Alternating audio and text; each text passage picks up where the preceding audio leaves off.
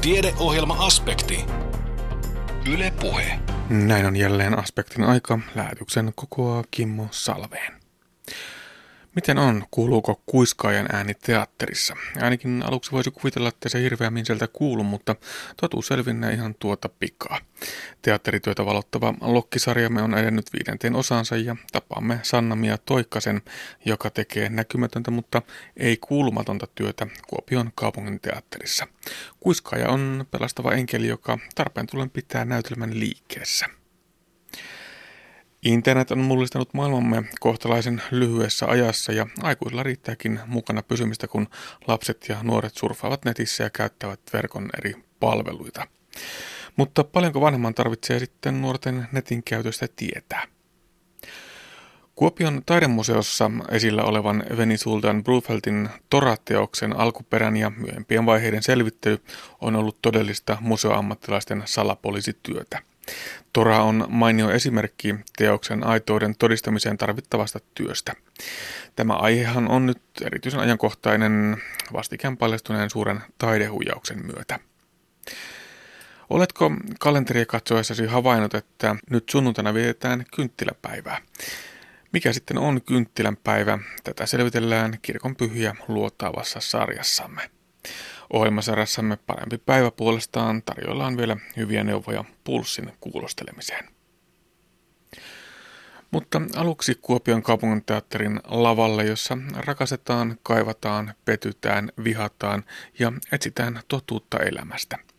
Anton Tsehovin Lokki on ihmissuhteiden monimuotoinen kudelma, joka nähdään nyt uutena tulkintana tämän päivän todellisuudessa. Tässä ohjelmasarjassa kuullaan näytelmän synnystä aina ensimmäisistä lukuharjoituksista ensi iltaan saakka. Ja tänään siis hyppäämme näyttämön sivuun seuraamaan kuiskaajan työtä. Anne Heikkinen hiippailee kuiskaaja Sanna-Mia Toikkasen kintereillä. No ihan parasta on se, kun päästään niihin ensimmäisiin läpimenoihin, missä on valot ja äänet ja puvut ja sitten kun se koko kakku alkaa olla niin kuin melkein koristeita vaille valmis se on se palkinto. Si- siinähän se niinku punnitaan, onko kenties onnistunut työssäni vai enkö. Et kun lähdetään niin, niin sanottuun siihen pitkään juoksuun. Se, mm. se on se. Ja sitten Jumalan kauti, jos saat olla hiljaa sen harjoituksen. No onko sitten pahin tilanne se, että siinä harjoituksessa joutuu olemaan paljon äänessä? Joo. Ja tietenkin riippuu vähän siitä, että milloin on, montako metriä siitä on ensi iltaa. Koska se, että kyllä me niinku, pyrkimys on se, että kukaan ei tiedä, että mä oon tehnyt yhtään mitään. Että se niin ajoissa valmistuisi minun käsistäni, että sitten joku ensi ei enää sinänsä, niin kuin, että kyllä se on joku ensimmäinen läpi, vaikka sitten ei ole mitään taiteen lentoa tai näin, mutta niin jotenkin pääsisi ne rivit menemään siellä, niin se, se, se on se kulmakivi. Kukapa haluaisi mennä miehelle, joka... Rakkaus, hei, mitä Pötypuhetta. Pötypuhetta. Rakkautesi liikuttaa minua, mutta en voi vastata siihen. Minun elämäni on tragedia. Minun elämäni on tragedia. Pitää ikävää.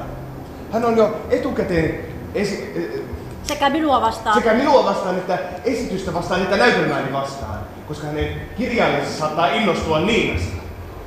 Hän ei tunne näytelmää, mutta vihaa sitä jo. Kuvittele. Kuvittele. Ihan totta. Häntä kismittää jo nyt. Häntä kismittää jo nyt, että Niina niittää menestystä näyttämällä eikä hän. Äidin vierashuoneet hänen luonaan istuu Hänen kuuluisuuksia. Istuu kuuluisuuksia vieri vieressä. Et kun tässä Plarissa, sanna ja sinun versiossa on näitä pieniä eri värisiä lappuja ja lippuja, mm-hmm. täällä on valtavasti muistiinpanoja, niin onko tämä se sun raamattu aina yhden näytelmän suhteen? On. Se on juuri se, missä on niin kuin ohjausmerkintöjä, näyttelijä tulee, menee, mahdollisesti jopa, että mistä ovesta ja sitten ne liput ja laput tässä näytelmässä on kohtauksia. Mm. Tässä on valtava määrä kohtauksia ja sitten on helppo kääntää oikea sivu, ettei aikaa mene siihen, että missä me ollaan. Sulla on varmaan joku värikoodisysteemi siinä myös. No se on se, mikä, kun niitä taralappuja on tietyn värisiä, niin ei ole koodia. Okei, okay, no niin. Mutta se näyttää siltä ja, ja ilman sitä sä et varmaan tuonne lavareunalle lähde. En. Ja siinä tehdään niin kun, siitä voi periaatteessa katsoa myös musiikkien lähdöt ja no sieltä kyllä löytyy melkein tavalla kaikki mikä näkyy näyttämöllä. Et ainut oikeastaan mitä sinne ei tule, niin on pukuvaihdot, ellei sitten kyseessä ole pikavaihto. Et se on sitten niinku huomioimisen arvoinen. Eli siellä näkyy kaikki, mitä näyttämällä näkyy. Näkyykö siellä myös se, että mitä siinä näyttämällä tuntuu ja kuulostaa? No, joskus, joo. Eli niitä fiiliksiä Niin. ja tunnelmia. Ja... Se riippuu hirveästi, kuinka paljon niitä muita merkintöjä tulee. Mutta esimerkiksi tässä niin, mä varmasti kirjoitan niitä, koska Heini ohjaa niin selkeästi, että on niin kuin helppo, että tämä on nyt se kohta, niin kuin vaikka itku. Niin niistä on sitten esimerkiksi, niin kuin, kun kaikki näyttelijät, hän, no varsinkin jos ihminen on koko ajan niin kuin lavalla, niin ei ehdi tehdä muistiinpanoja, niin se voi tulla muuta katsomaan, että mikä tämä oli. Ja sitten se yleensä löytyy. Sun titteli on kuiskaaja, mm. joka on monella tavalla aika hämäävä. No on. Aloitetaanko siitä, että ensinnäkään sä et mitenkään kuiskaa, vaan se päinvastoin huudat? Niin, no äänenkäytöhän pitää olla tosi reipasta, tuollakin iso näyttämö, ja kun mä oon siinä etunäyttämöllä, niin näyttelijä, onko se nyt kuusi metriä takavistoon, niin eihän se kuule, hei, sinä siellä. ja sitten näytöksissäkin pitää niin kuin tosi, koska siinä vaiheessa kun näyttelijä unohtaa, niin hän pelkää. Ja ihminen, joka pelkää, niin hän kuulee vielä huonommin kuin yleensä. Niin se pitää tulla tosi tanakasti. Ei, huutaminen on väärä sana, koska huudosta ei saa selvää. Mutta siinä on semmoinen tietty, jotkut sanoo joskus jopa, että se kuulostaa tylyltä, kun siitä niin kuin sitten pudotetaan se. Mutta ei siinä nyt ole sitten niin kuin, minä nyt tässä yritän lempeästi silleen, että silloin että ei tulisi pahaa mieli, vaan sitten se viesti pitää sitten saada perille. Mene pois! Mm. niin. Mutta sä oot niin kuin näyttelijälle semmoinen oljenkorsi, että et, et ilman sinua kovin moni ei varmaan edes nousisi näyttämölle. No, en mä tiedä. Siis, no henkinen turva ihan ehdottomasti olen. Siis onhan meillä näyttelijöitä, jotka ei ole välttämättä tottunut. Ei se niin kuin, siis eihän meitä ole joka teatterissa. Että tämä on iso organisaatio, niin se on tietysti minun onni, että mulla on työpaikka. Mutta onhan siis, kyllähän se helpottaa tosi paljon. Ja sitten se, että jos ei olisi kuiskaajaa, kun jokuhan sitä apua pitää antaa, sitten se pahimmassa tapauksessa on ohjaaja. Mm. Ja silloin olisi ehkä muutakin tekemistä kuin miettiä seuraavaa riviä. Että siis niin kuin koko työryhmän avuksihan mä siellä olen, enkä vaan näyttelijöiden. Eli ensimmäinen väärä mielikuva oli se kuiskaaminen. Toinen on se, että sä olisit pelkästään esitysten aikana läsnä. Vähän sä olet joka ikisen harjoituksen, mm. lähtien niistä ensimmäisistä lukuharkoista.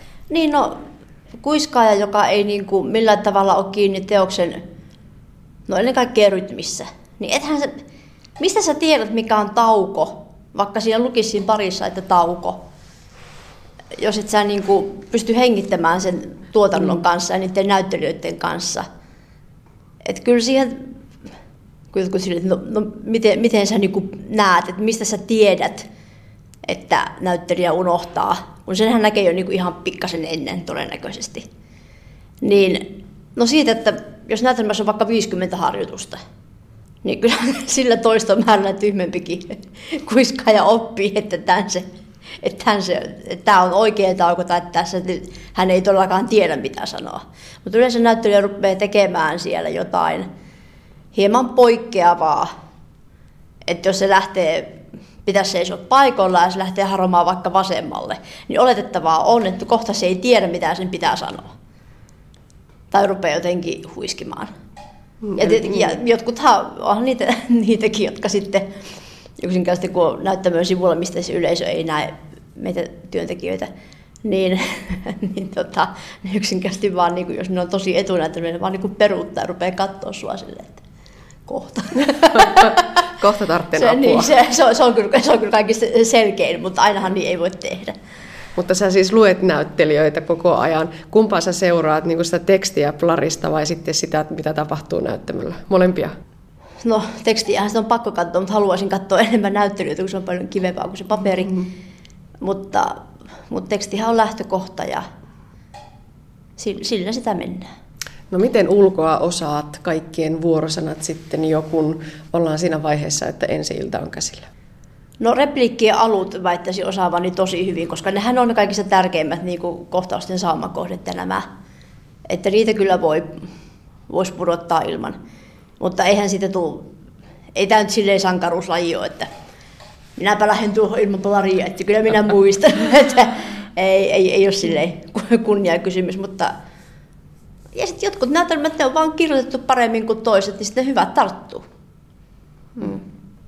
No miten sä itse valmistaudut siihen näytelmään? Luetko sä etukäteen kirjan esimerkiksi, niin kuin nyt tehdään lokkia? Onko lokki luettu vai, vai luotatko siihen, että pääset sisään siihen näytelmän rytmiin ja hengitykseen siinä harjoitusten edetessä?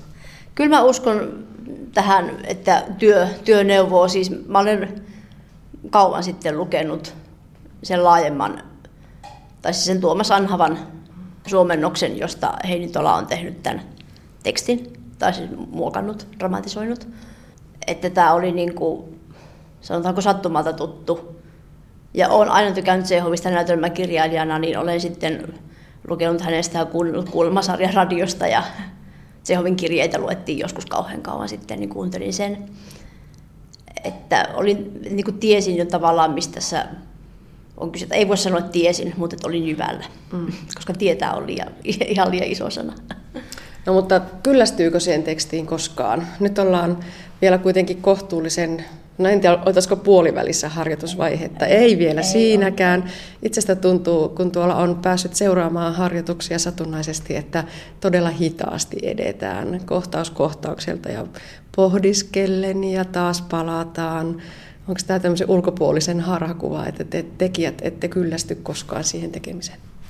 No siis kyllä siihen varmaan jossakin vaiheessa kyllästyy, varsinkin jos on niin kuin, no se on tosi normaali, että tekstiin kyllästyy, varsinkin näyttelijöillä on ihan kamalasti sitä, sitä riviä siellä, kun ei mennä oppia. Ja sitten kun puhuu paljon, niin silleen, että mm, jaksa kuunnella mun ääntä. niin kuin, tietenkin se, se ei ole siis tekstiin kyllästymistä. Hmm. Mutta että sehän tässä tietenkin on, että sit jos niin kuin, nythän meillä on käsissä siis todella hyvä teksti. Mutta sitten jos se ei niin kuin, ainahan ei voi saada niin kuin täyttä helmeä, että joskus tulee puolikkaita tai pienempiä, niin, niin no toisaalta tämä on meidän työ. Me hoidetaan se ja sitten se, että jos joskus kyllästyy, niin sitten se näytellään pois ja sitten tehdään jotain parempaa. Että mm. Sehän tosiaan ei tarvitse, että sitten jos on joku tosi kauhea, niin sitä pyöritetään se näytösmäärä ja piste. Kulttuuripoliittinen keskustelun taso on suorastaan matala. Lähde liikkeelle, Ari Kyösti sieltä. Lähde liikkeelle, huutaan siitä. Kulttuurirahojen osuus Just. on 0,8 prosenttia. Valtio, kuunnelkaa, kuunnelkaa! Valtio on 40 Maassa, lähde liikkeelle. miljardin kokonaisbudjetista. Niin. Lähde liikkeelle, lähde liikkeelle kanssa sieltä. Kulttuurin tukeminen on kiinni kansan pelkimosta. Joo, ja sanot... Kaikilla teoilla on oltava vaikutus, myös taiteella ja kulttuurilla. Monet tait... Oh, oh. Nopeasti laskettuna kokonaan kulttuurirahojen osuus on ainoastaan 5 miljoonaa. Joo. No tota, mitä se yhteistyö sulla on ohjaajan kanssa? Minkälaista yhteistyötä? Se vaihtelee ihan hirveästi, se riippuu tosi paljon ohjaajasta. Ja sekin joskus on oma haasteensa, jos on ohjaaja, joka ei ole tottunut käyttämään kuiskaa. Ja siis semmoisiakin totta kai on. Että siis se, se on kyllä niin tilannekohtainen, että ei, ei oikeastaan pysty sanomaan, niin kuin, että mitä se on.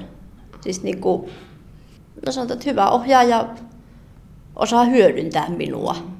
Ja sitten jotenkin mielestä sit on ihan suorastaan jaloissa.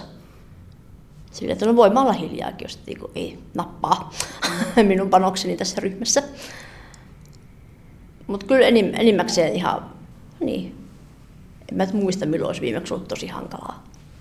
Et enimmäkseen niin kuin ammattitaitoista porukkaa täällä käy ja ne tietää, että täällä tämmöinen palvelu on käytössä. Ja, ja sitten ja sit tietenkin ohjaajat, jotka niin kuin uskaltavat myöntää, että eivät muista kaikkea, niin on se ihan kiva, kun Oletko merkinnyt muistiin? Mm, on. Tässä, tässä olisi tämmöinen. Mm. Niin.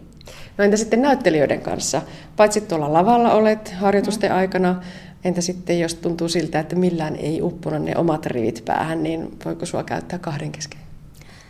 Joskus on käytetty. Se on tietenkin se, että meillä kaikilla täällä on työaika, että siihen pitää sitten raivata joko harjoitusajassa tai sitten hyvässä tahdosta se aika. Ja sitten joskus, jos on niinku ihan valtavia pitkiä monologia yhdelle, niin silloinhan se raivataan ihan suoraan harjoitusohjelmasta silleen, että no niin, sä jäät viime, tai vaikka ensimmäinen tunti että vain minä ja näyttelijä, koska siinä on ei voi sanoa turha, että ohjaaja olisi tiellä, mutta sitten kun niillä on vähän semmoinen taipumus, että niin rupeaa ohjaamaan siinä sille, että vaikka näyttelijä ei kerta kaikkiaan muista vielä mitään, niin silloin se on parempi, että se käytetään niin kuin tavallaan semmoiseen mekaaniseen oppimiseen ilman, että siinä kukaan, että hei, tämä olisi kyllä tosi hieno, kun tässä olisi tämmöinen. Sille, no niin varmaan olisi, mutta kun mä oikeasti haluaisin oppia nämä sanat tässä ensin. Mm.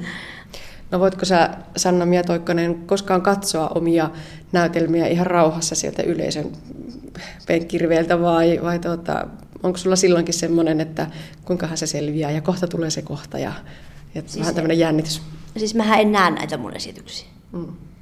Mutta että jos et ole töissä, niin voit sä katsoa sen esityksen sillä tavalla rauhallisin mielin, vai oletko aina itse töissä? Mä, mä olen töissä. Mm. Niin, että mä, mä en näe näitä omia, niin että sitten jossakin vaiheessa, kun mä siirryn, että kun on kuiskaajana ja sitten jossakin vaiheessa, kun mennyt tietty määrä näytöksiä, niin todennäköisesti olen tarpeistonhoitajana.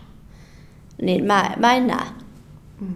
Eli siitä ei voi sanoa, että kummin käy. Ei, ei voi sanoa. No mutta hei, ihan loppu vielä. Mikä on semmoinen parhaiten mieleen jäänyt näytelmä, minkä tekemisessä olet ollut mukana? Vai onko liian epäreilu vaikea kysymys? Apua, siis kun mä oon, mä oon ollut tässä talossa, tämä on nyt kuudes kausi lähtee, ja mä oon teatteria tehnyt vuodesta 1985, eli aika, aika pahan pistit.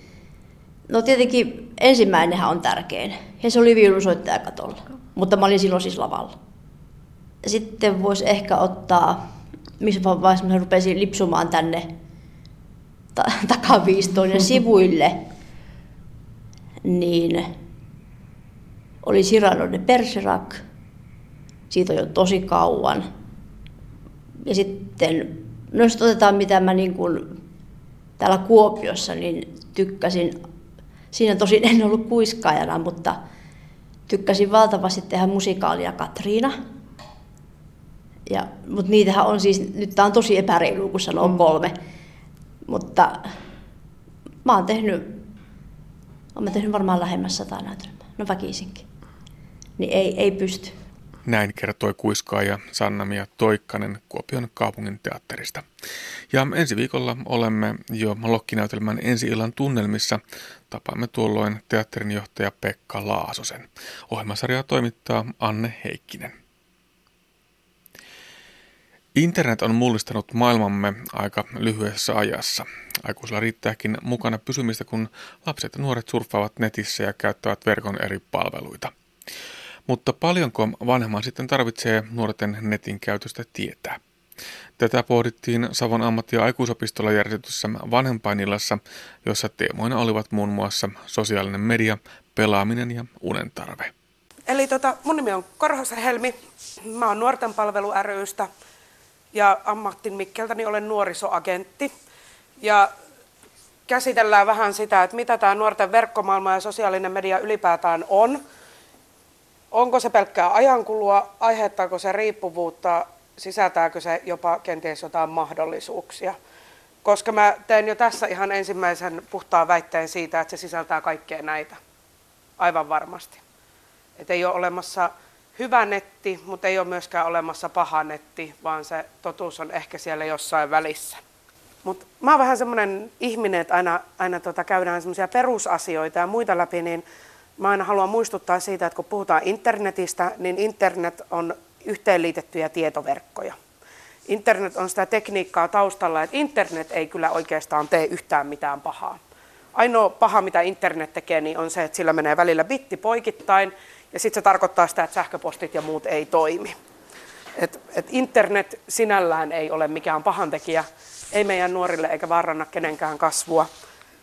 Mutta sitten se, että missä vaiheessa me ollaan verkon kehityksessä, me puhutaan Web 2.0 maailmasta, pikkuhiljaa siirrytään tämmöiseen Web 2.5 vaiheeseen, ja kun puhutaan, että, että sitä hallitsee tämä sosiaalinen media, niin se sosiaalinen media on itse asiassa se paikka, eikä se internet, josta meidän tulisi olla ehkä enemmän huolissaan.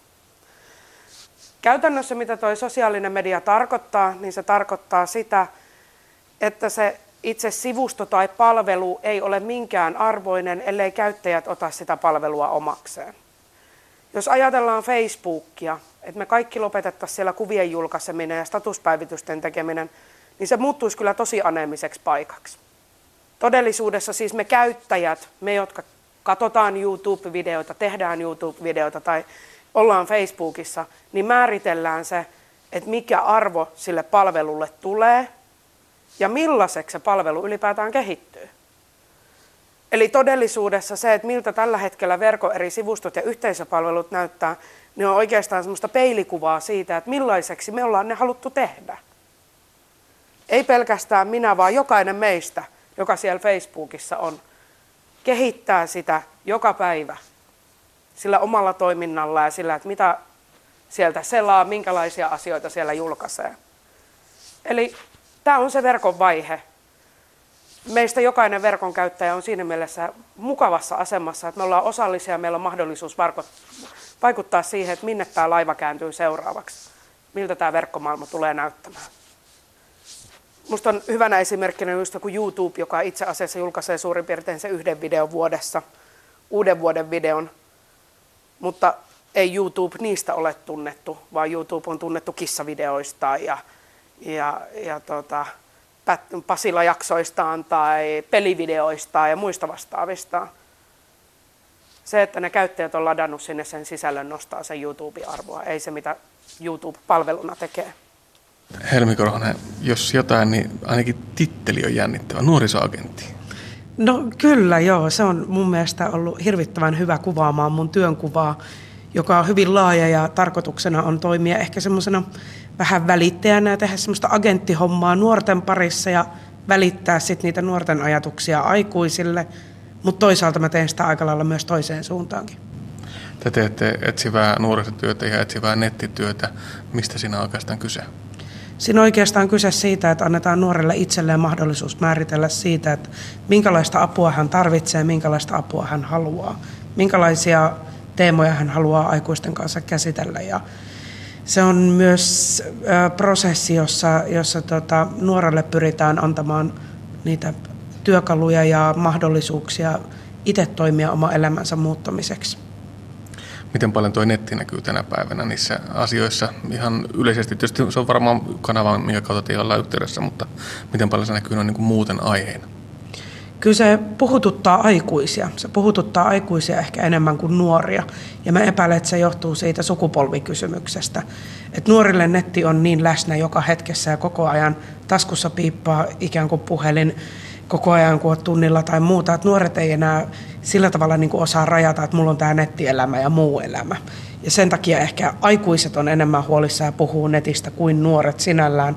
Se nyt vaan on yksi paikka, missä hengaillaan ja jutellaan kavereiden kanssa. Niin, se on lähinnä tai hyvin pitkälti somen käyttöä esimerkiksi ja se ei periaatteessa hirveän paljon poikkea kuitenkaan siitä, että ollaan kavereiden kanssa vaikka tuolla yhden kaverin pihalla tai kaupungilla. No näinhän se oikeastaan on. Kuitenkin noin 70 prosentilla nuorista se tärkein syy netin käyttöön on ihan puhtaasti sosiaalisuus ja se, että kaveritkin on siellä. Ja sitten sen lisäksi siellä paljon pelataan ja kuunnellaan musiikkia ja Muistan nyt tässä, olikohan viime viikolla muistan lukeneeni tutkimuksen, että melkein 7 prosenttia koko internetin sisällöstä olisi kissavideoita. Eli se, että on, ollaanhan me ihmisetkin muokattu netistä vähän tämmöinen hauskanpitopaikka eikä pelkästään oppimisen väline. No hauskaa, siellä on jo kissavideoita, on kyllä omiinkin silmiin sattunut. Onko vähän niin kuin ongelma sitten kuitenkin se, että, että vanhemmat ei oikeastaan niin kuin ymmärrä siitä, että mistä netissä on kyse. Nuoret liikkuu siellä kuin kaat vedessä ja vanhemmat on yksinkertaisesti pihalla. No näinkin ehkä vähän kärjistää, mutta kyse mun mielestä on tosi paljon siitä, että, että aikuiset ei ehkä uskalla rajoittaa sitä verkkokäyttäytymistä. Et jotenkin lähdetään siitä näkökulmasta, että se pelkkä ruutuaika kertoo siitä verkon käytöstä, tai ylipäätään se, että koetaan, että enhän mä voi ottaa lapseltani läppäriä pois, enhän mä voi ottaa häneltä puhelinta pois.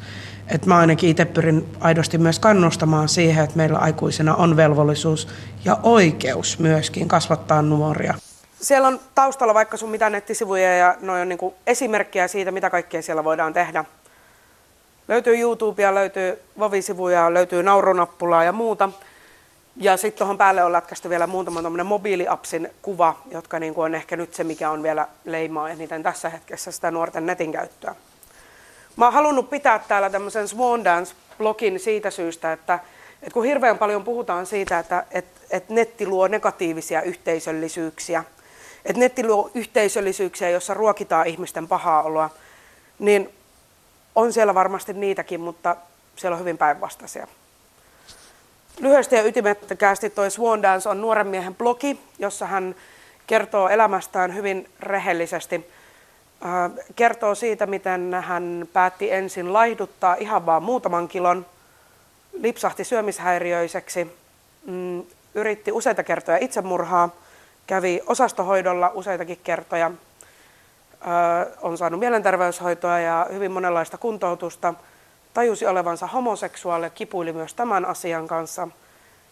Ja tota, se, mikä mun mielestä tuossa blogissa on, vaikkakin se käsittelee niin rankkoja ja vaikeita asioita hänen elämässään, niin on se, että kun yksi kerta, kun tämä poika Miika yritti itsemurhaa, ja hänen äitinsä sai silloin kuulla, että tämä poika pitää blogia.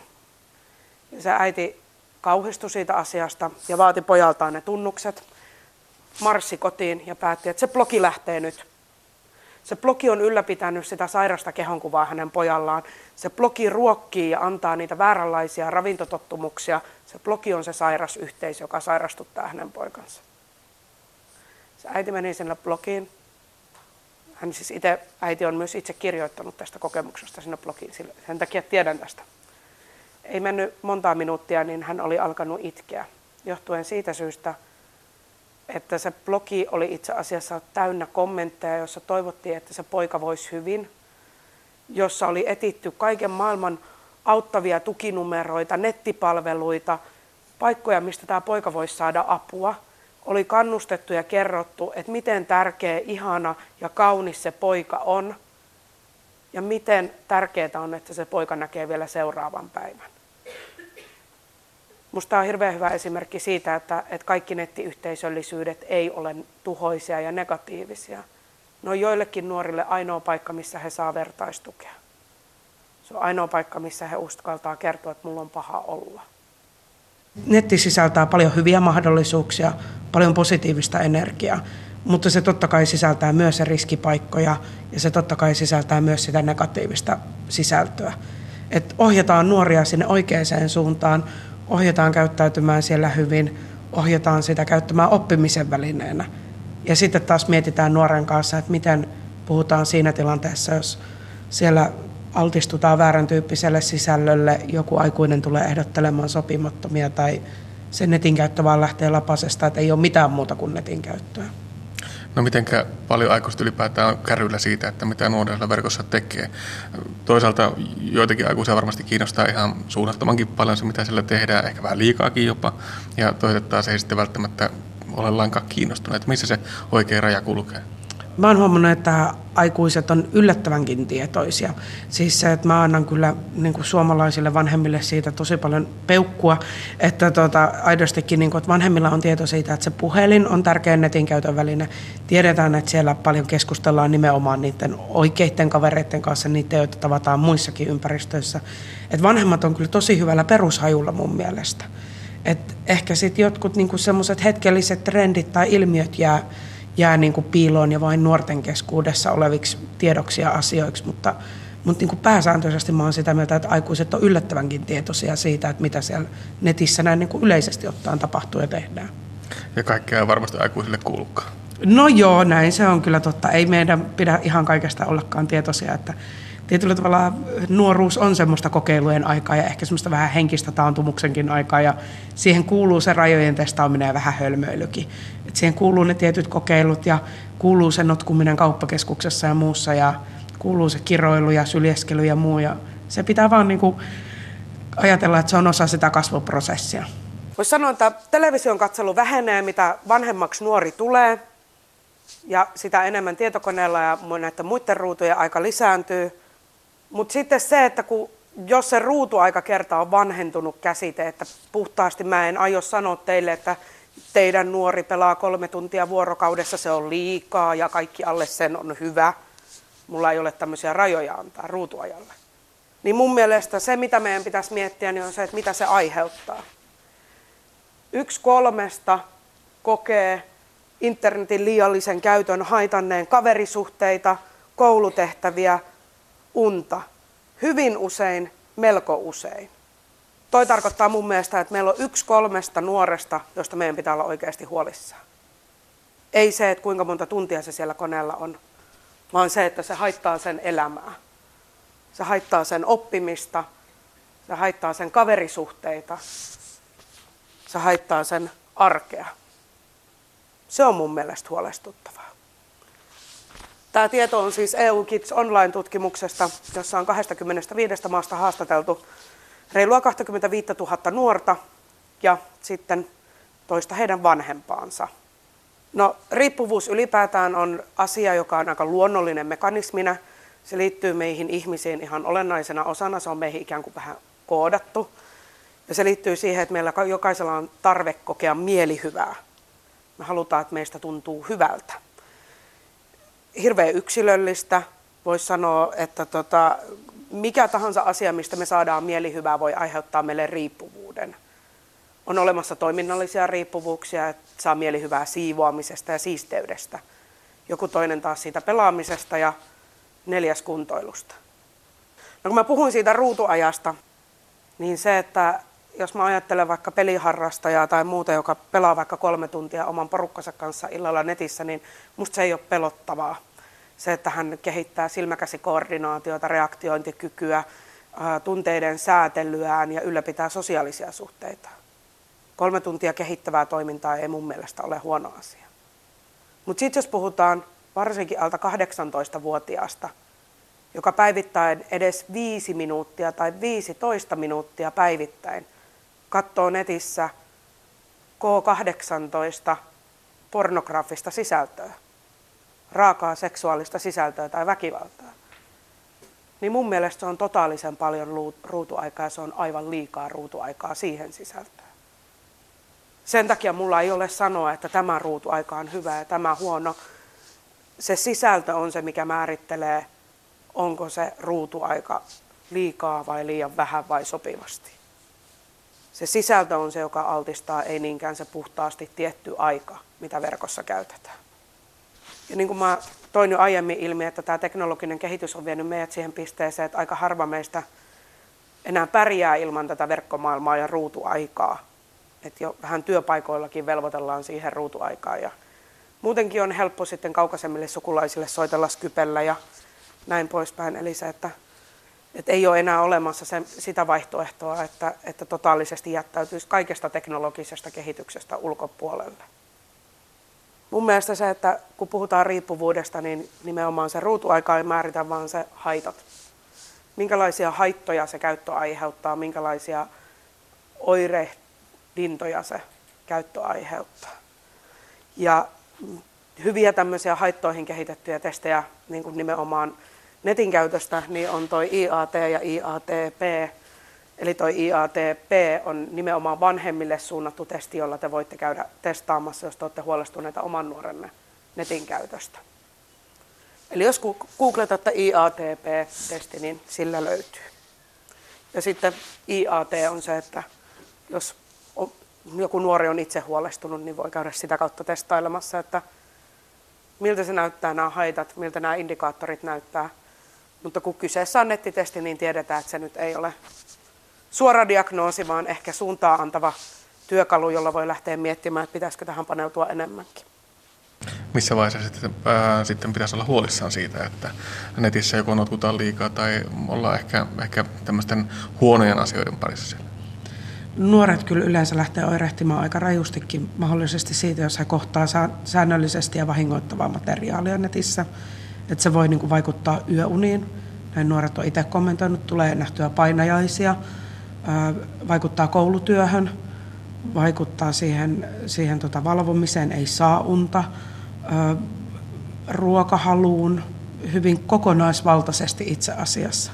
Et oikeastaan siinä vaiheessa, kun se nuori alkaa oirehtia ja rupeaa näyttämään hirveän väsyneeltä tai lopettaa syömisen tai yhtäkkiä syö kolme kertaa sen, mitä aiemmin tai jotain muuta tämmöisiä isoja muutoksia sen nuoren elämässä niin kuin arjessa tapahtuu, niin silloin mä rupeisin olemaan huolissani ja miettimään, että missä se syy on ja lähtisin sitä nuorta jututtamaan, että onko jotain tapahtunut.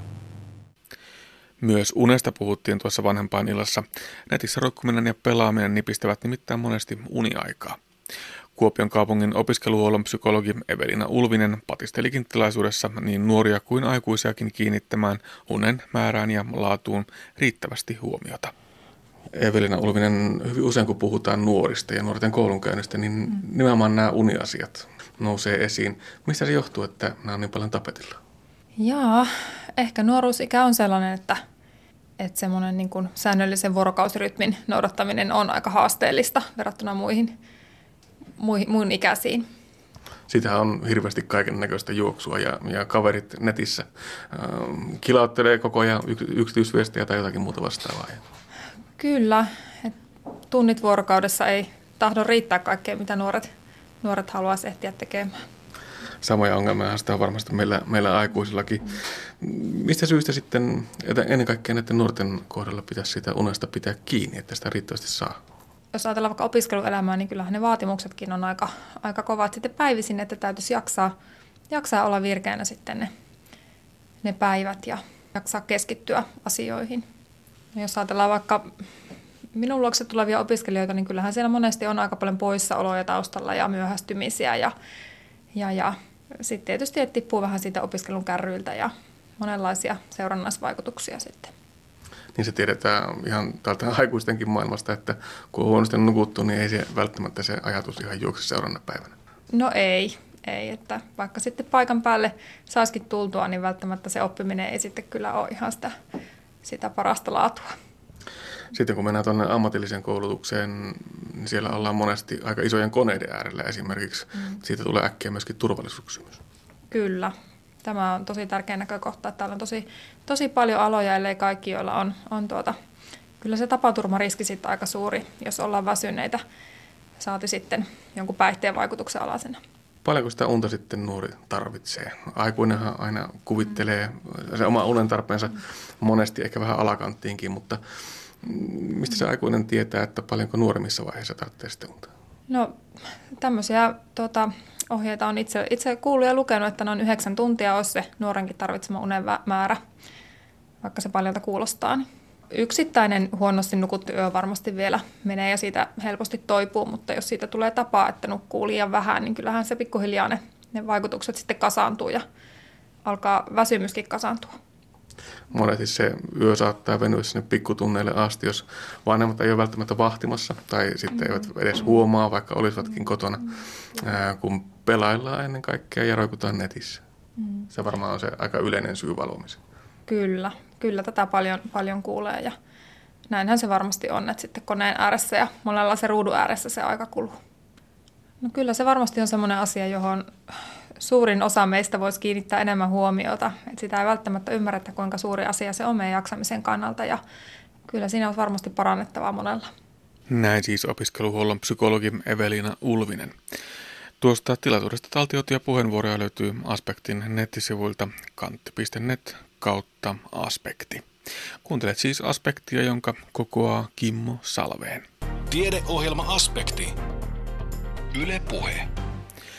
Suomessa on paljastunut ennätysmäisen suuri taidehuijaus, jossa sekä kotimaista että ulkomaista arvotaidetta on myyty väärennöksinä. Milloin hälytyskellojen on hyvä soida taidekaupoille ja voiko teoksen aitouden varmistaa vaikkapa taidemuseon ammattilaisilla? Entä voiko taidemuseon seinällä roikkua aito väärennös? Tästä puhutaan seuraavassa. Anne Heikkisen haaseltavana on intendentti Marianna Huttunen Kuopion taidemuseosta. Ollaan siis Kuopion taidemuseossa ja tuntuu vähän väärältäkin juuri tässä ympäristössä puhua taideväärennöksistä, taidehuijauksista. Me ollaan tässä nyt Marianna Huttusen kanssa Venni Soldan Brufeltin Tora-teoksen edessä. Tämä on museokävijöille varmasti tuttu, on teos, joka nimittäin jää mieleen. Tässä on nuori valettitanssija, poika yllään, tuommoinen kimonomainen, todella kaunis yläosa. Ja oliko niin, että tämän kanssa nyt sitten on, on tuota, käyty, en tiedä painiskelua, mutta ainakin tutkimustyötä siitä, että aito vai ei? Ensiksikin mä korjaan, että hän ei ole balettitanssija. Mekin Aha. ensin luultiin, että tämä on balettitanssija, mutta äh, sitten kun tätä teosta ja sen taustaa ruvettiin selvittelemään, niin sitten kyllä selvisi ihan tarkkaan tämä henkilö ja se, että missä yhteydessä tämä on maalattu. Ja tosiaan niin, niin varsinkin tämmöisen vanhemman taiteen osalta, niin me ollaan kyllä hyvin valppaina sen suhteen, että kun meille tarjotaan vanhoja teoksia, vaikka kultakauden taiteilten teoksia, niin, niin kyllähän se aitousasia on semmoinen, mistä pitää ensin varmistua. Ja sen takia sen teoksen, se teoksen historia ja se, kaikki tiedot, mitkä, mitkä sen taustaan liittyy, niin ne on siinä hyvin tärkeitä. Ja tämä Tora oikeastaan on hyvä esimerkki nyt just tästä. Meille tarjottiin joitakin vuosia sitten, siis yksityishenkilö tarjosi tätä teosta yllättäen.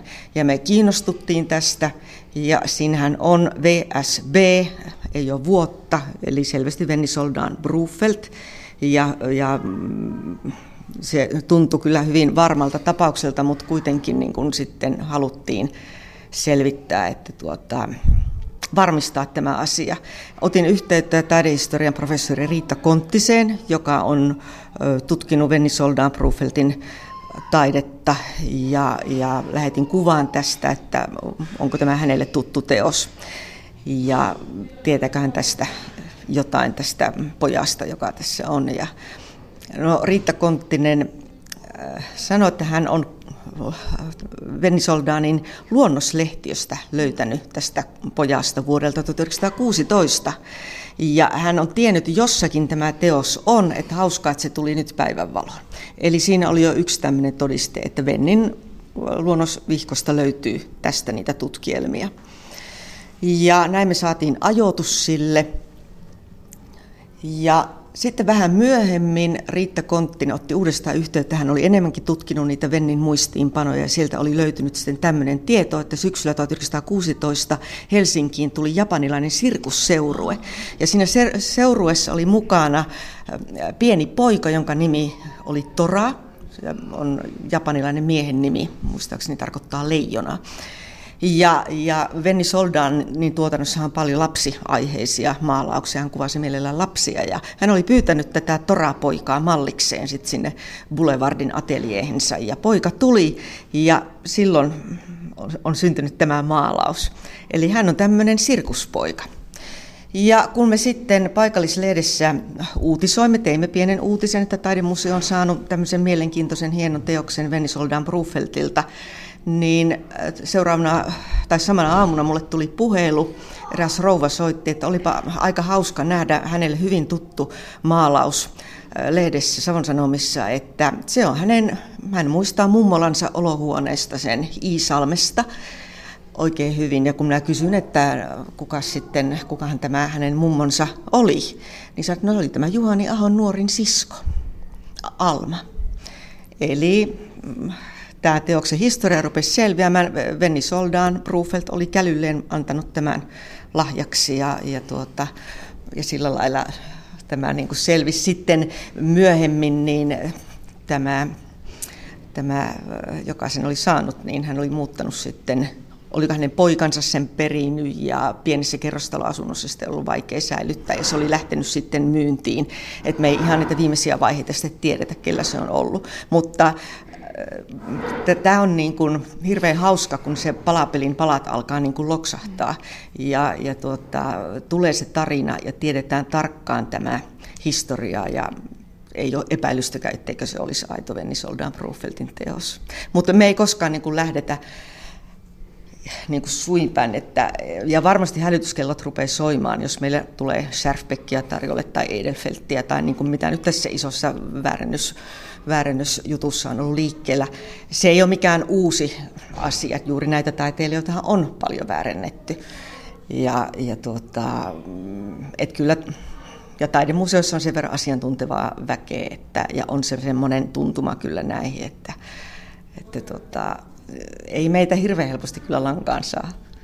Niin, tota, millaisella mielellä itse olet seurannut tätä uutisointia taidehuijauksesta?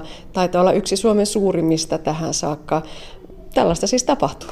Joo, tällaista tapahtuu ja aina aika ajoinhan tulee otsikoihin näitä taideväärennösjuttuja. Tässä aikaisemminhan oli tämä kohu, kun Salvador Dalia oli väärennettynä esillä Turussa ja, ja tuota, on tietyt taiteilijat, joita, joita väärennetään. Tuli ehkä silloin surullinen olo, että niiden ihmisten puolesta, jotka ovat niin isoja summia maksaneet ja tulleet huijatuiksi. Sen takia ehkä nämä nämä väärentäjät ja väärennösten myyjät eivät niin taidemuseoita lähestykään, koska ne tietää, että taidemuseoilla, varsinkin tämmöisillä kunnallisilla museoilla, on niin pienet taidehankintamäärärahat, että tuota, kyllä he niin kuin varmasti havittelevat näitä varakkaita yksityisiä maalikoita. Ja toisaalta se, että varmasti myöskin tietävät, että taidemuseossa niin ei ole niin helppo saada linssistä. Että pikkusen säälittää ne, jotka on, on tulleet huijetuksi. Ja toisaalta sitten se opetus siitä, että aina pitäisi kääntyä asiantuntijoiden puoleen. No mitä jos saa käsinsä jonkun itsestä tuntuvan harvinaisen teoksen, jota kaupitellaan? Voiko sen ottaa kainaloon ja tuoda vaikkapa tänne taidemuseolle ja kysyä, että onko aito vai ei? Kyllä voi, että tämä on, on hyvin usein meille tulee, ihmiset haluaa tulla näyttämään teoksiaan, joita ovat ehkä löytäneet isoäidin jäämistöstä tai, tai jostakin kellarista tullut päivänvalo ja näin. Me kyllä kommentoidaan ja, ja voidaan kehottaa sitten ehkä ottamaan yhteyttä noihin arvohuutokauppoihin, kun usein kysytään, että minkä arvoinen tämä on ja näin. Nimittäin semmoinen ihan eettinen yleinen periaate on taidemuseoiden kesken, että me ei anneta mitään kirjallisia aitoustodistuksia eikä myöskään hinta-arvioita. Eli tänä päivänä asiakkaat on hirveän helppo netissä esimerkiksi katsoa, mikä on se hintahaitari. Et se voidaan, aikaisemmin oli sellainen kirja kuin Taidepörssi, jossa oli kaikki kymmenen vuoden aikana Suomessa arvohuutokaupoissa myydyt teokset taiteilijakohtaisesta aakkosjärjestyksestä, niin silloin yhdessä asiakkaan kanssa aina katsot, että mikä se hintahaitari on, mitä on tämän tyyppistä teoksesta maksettu. Mutta nykyisin sitä ei enää ilmesty, vaan sen takia, että internetistä niin kyllä löytyy tiedot, mitä on myyty ja näin. Mutta me ei, niin kuin, me ei sitä aitoutta niin kuin ruveta todistamaan. Ei me pystytä niin kuin sitä niin sataprosenttisesti. Ja, ja tuota, mutta aina voi, niin kuin, kyllä me kommentoidaan ja, ja, ja varmasti joskus, jos tulee niin aivan selvä tapaus, että on taatusti ihan aito. Niin kuin tuossa äsken, kun tulit mm. tänne, niin oli juuri tämmöinen asiakastilanne, niin, niin kyseessä oli sellainen teos, että minkä takia sitä joku voisi väärintää. Että se pitää niin kuin sekin aina muistaa, että, että tuota, miksi joku väärintäisi jonkun vaikka aikalaisensa teoksen. No ihan loppuun vielä Marianna Huttunen, millainen tuntuma sinulla on siitä, liikkuuko taide, ostavatko ihmiset taidetta, onko se hyvä sijoituskohde? Tuota, se on varmaankin vähän niin kuin semmoista aaltomaista, että silloin kun on noususuhdanne, niin silloin se taide liikkuu paremmin ja sitten taas kun on niin kuin nyt vähän huonommat ajat, niin, niin sitten varmaankin on heikompaa se taidekauppa. Et tuota, niin kuin Kuopiossakin niin on niin murheellista se, että nykyisin esimerkiksi nämä isot liikelaitokset ja firmat eivät enää hanki taidetta kokoelmiinsa. Et se on minusta niin harmillista. Et esimerkiksi 80-luvulla se nyt oli semmoista nousukautta, niin, niin monilla pankeilla ja, ja isoilla yhtiöillä oli, oli isot kokoelmat, ne hankkivat taidetta, samoin yliopistokys näin. Mutta tuota, että nyt se sitten tahtoo olla, että pieneen taidemuseoon kohdistuu hirveästi niitä paineita. Taiteilijat haluaisivat niin töitään myyntiin. Kuopion taidemuseossa kävi Anne Heikkinen. Oletko kalenteria katsoessasi havainnut, että nyt sunnuntaina vietetään kynttilän päivää? Ja mikä on kynttilän päivä? Tätä selvitellään kirkon pyhiä luotavassa sarjassamme. Kynttilät ovat toisaalta kovin arkisia, toisaalta ne myös luovat melko juhlallistakin tunnelmaa. Ne luovat myös valoa ja lämpöä ympärilleen. Mutta miten kynttilät liittyvät kristilliseen perinteeseen, kuulemme seuraavassa kynttilänpäivästä ja siihen liittyvästä historiasta. Tapasin pastori Anna Väätäisen. Pastori Anna Väätäinen, kynttilän päivästä on siis nyt puhe. Mitä nuo kynttilät merkitsevät sinulle itsellesi? Mä tykkään kyllä kynttilöistä. Paitsi ne on tietysti tosi kauniita sisustuselementtejä, niin, niin kyllä mulle kynttilä aina muistuttaa jotenkin myös rukouksesta. Sitä kynttilä lämmintä liekkiä on, on semmoista rauhoittavaa ja lohdullista katsella. Ja tietysti on paljon erilaisia kynttilöitä, joilla on erilainen merkitys, että vaikka tuohus ikoni edessä on, on erilainen kuin vaikka hautakynttilä, että niillä, niillä kummallakin on ihan omanlaisen merkitys. Ja tuohon ne valoa ja turvaa tuossakin, kun oli Kyllä. tammikuussa kovasti sähkökatkoja, niin varmasti Kyllä, moni kynttilöitä myös. Aivan totta. Valoa ja lämpöä, sitähän ne tuovat, tuovat ennen kaikkea, Mm. mutta mitenkä sitten kynttilät kristillisessä perinteessä, millaista tematiikkaa sieltä löytyy taustalta? Oikeastaan kristillisessä perinteessä kynttilä kuvaa aika monenlaistakin asiaa.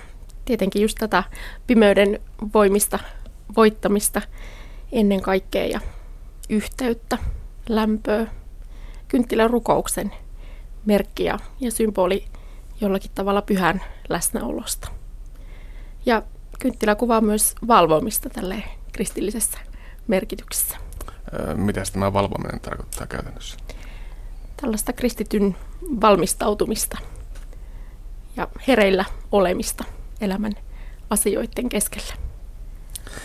Kynttiläpäivää siis äh, vietettiin alun pitäen 40 päivää joulusta, ja nyt se vähän sitten vaihtelee sen mukaan, mitenkä, mitenkä kalenterissa muuten noi pyhät sattuu kohdalle. Mm, mitä tapahtui 40 päivää joulusta? Mistä tämä juontaa juurensa? Eli sen raamatullisena aiheena on tosiaan se Jeesuksen temppelin tuominen 40 päivää syntymän jälkeen ja, ja siitä, siitä tämä kynttilän päivän raamatullinen aihe tulee. Se juutalainen käytäntö johtui alun perin pääsiäisen merkityksestä, juutalaisen pääsiäisen merkityksestä ja, ja sen käytännön mukaan jokainen esikoispoika kuulu Jumalalle ja, ja sitten poika voitiin lunastaa takaisin vanhemmille. Ja siitä, siitä tämä käytäntö.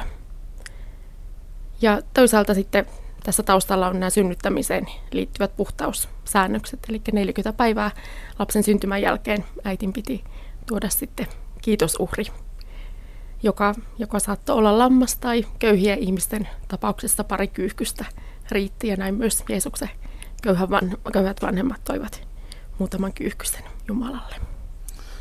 Niin, aika hurjalta tuntuu tänä päivänä tällainen ajatus, että, että tuota, tuotaisiin ikään kuin tällaisia uhrilahjoja. Joo, se liittyy siihen, siihen pääsiäisestä, pääsiäisen merkitykseen ja Egyptin orjuudesta vapautumiseen, että tällainen perin tietenkään enää, enää tämmöinen ei ole niin kuin meidän kristillisessä perinteessä käytössä, mutta, mutta tästä oikeastaan tulee myös se vanha kirkottamisperinne sitten, sitten kristilliseen käytäntöön. Sen juuret on myös sitten tässä. Niin, mitä siinä kirkottamisessa ihan tarkemmin äh, tapahtui? Se oli hyvin samantyyppinen kuitenkin. Kyllä, kyllä. Eli tavallaan se oli tämmöinen kiitollisuuden osoitus lapsen syntymästä. Et äiti, äiti tuli lapsen kanssa sitten käymään kirkossa. Usein se tietysti ehkä ajallisesti osuu sitten kasteen kanssa aika lailla yksin. Eli nämä perinteet elää ja muuttuu, mutta kuitenkin vähän uudistuneena sitten jatkavat elämänsä kirkon Kyllä. Näissä, näissä perinteissä.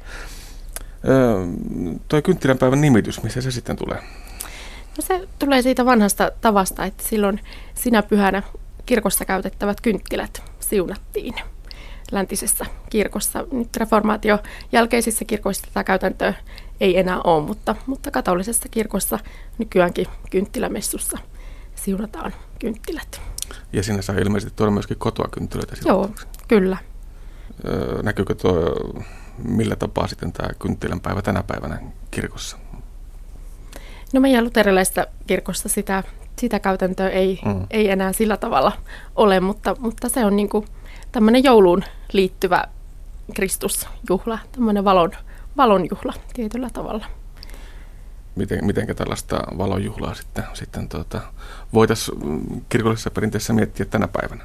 Miten, miten sitä voitaisiin viettää? Ihan vain kynttilöitä sytyttämällä. No esimerkiksi se voisi olla ihan, ihan hyvä tapa. Ja, ja tietysti se sillä tavalla liittyy myös niin kuin jouluajan päätökseen, tämä kynttilän päivä, että, että se aihe, aihe on niitä Jeesuksen lapsuusajan ajan kertomuksia. Samalla se on myös tämmöistä joulun, joulun ehkä viimeistä viettoa. Niin, ymmärsinkö oikein, että, että nämä kirkkojen seimiasetelmat, ne elävät aina tänne kynttilän päivään saakka? Vähän, vähän niitä muutetaan ja päivitetään sen mukaan, mitä, mitä tuota, perinteessä on tapahtunut. Joo, kyllä viimeistään kynttilän päivänä sitten seimiasetelmat puretaan, mutta useinhan ne jo käytännön syistä lähtee, lähtee aikaisemmin, että loppiaisena varmaan viimeistään. No tietysti se, se kynttilän päivän sanoma mm, siitä mm. valosta, mikä, mikä Jeesuksessa tuli maailmaan. Et se on varmasti semmoinen, mikä on joka aika voimassa oleva asia. Ja tällä tavalla meillä Suomessa sydäntalven keskellä oleva kynttilänpäivä voi meillekin olla semmoinen valon, valonjuhla. Ja, ja vanhassa suomalaisessa kansanperinteissähän se olikin semmoinen sydäntarven merkkipäivä, joka oli semmoinen taitekohta. Siitä alkoi sitten kevään odotus ja, ja myös sään ennustamisen kannalta se oli aika tärkeää, että pystyttiin hyviä kylvöjä, kyntösäitä sen perusteella sitten ennustamaan, että mikä, minkälainen ilma oli kynttilän päivänä. Kevättä kynttelistä oli tällainen vanha sanota aikana. Kevättä kohti ollaan menossa. Eipä siinä varmaan sitten muuta kuin sytytellään kynttilöitä kynttilän päivän kunniaksi. Näin tehdään. Näin siis kuopiolaisen Alvan seurakunnan pastori Anna Väätäinen, jolta pääsin kyselemään kynttilän päivän historiasta. Oma pulssi, löydätkö sen? Oma pulssi olisi hyvä tunnustella ja kuulostella joka päivä. Miksi? No siksi, että näin voi säästyä eteisvärinältä, joka synnyttää hyytymiä, jotka puolestaan aiheuttavat vakavimmat ja vaikeimmin hoidettavat aivoinfarktit. Ohjelmasarjassamme Parempi päivä tarjoillaan tänään hyviä neuvoja pulssin kuulostelemiseen. Toimittajana on Anne Heikkinen ja asiantuntijana sydänlääkäri Antti Hedeman. Joo, pulssi pitäisi löytää. Mistähän se löytyisi? Kokeillaanpa tuosta ranteen päältä. Mm, aika hyvin tuntuu. Sitten vaan lasketaan. Yksi, kaksi, kolme, neljä, viisi, kuusi. Pulssin tunnustelu on tärkeää tai kannattaa sen takia, että pystytään löytämään semmoisia rytmihäiriöitä, jotka ei aita oireita.